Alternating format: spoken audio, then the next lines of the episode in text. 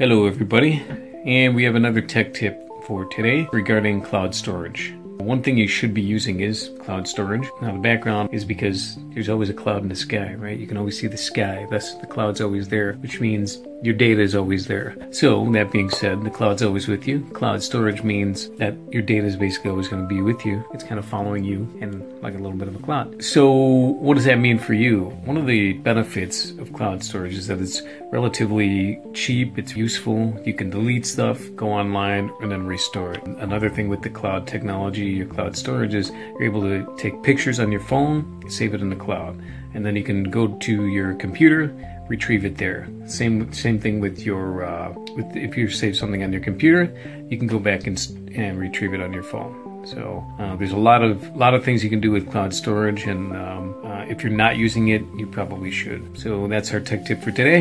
Hopefully that's helpful.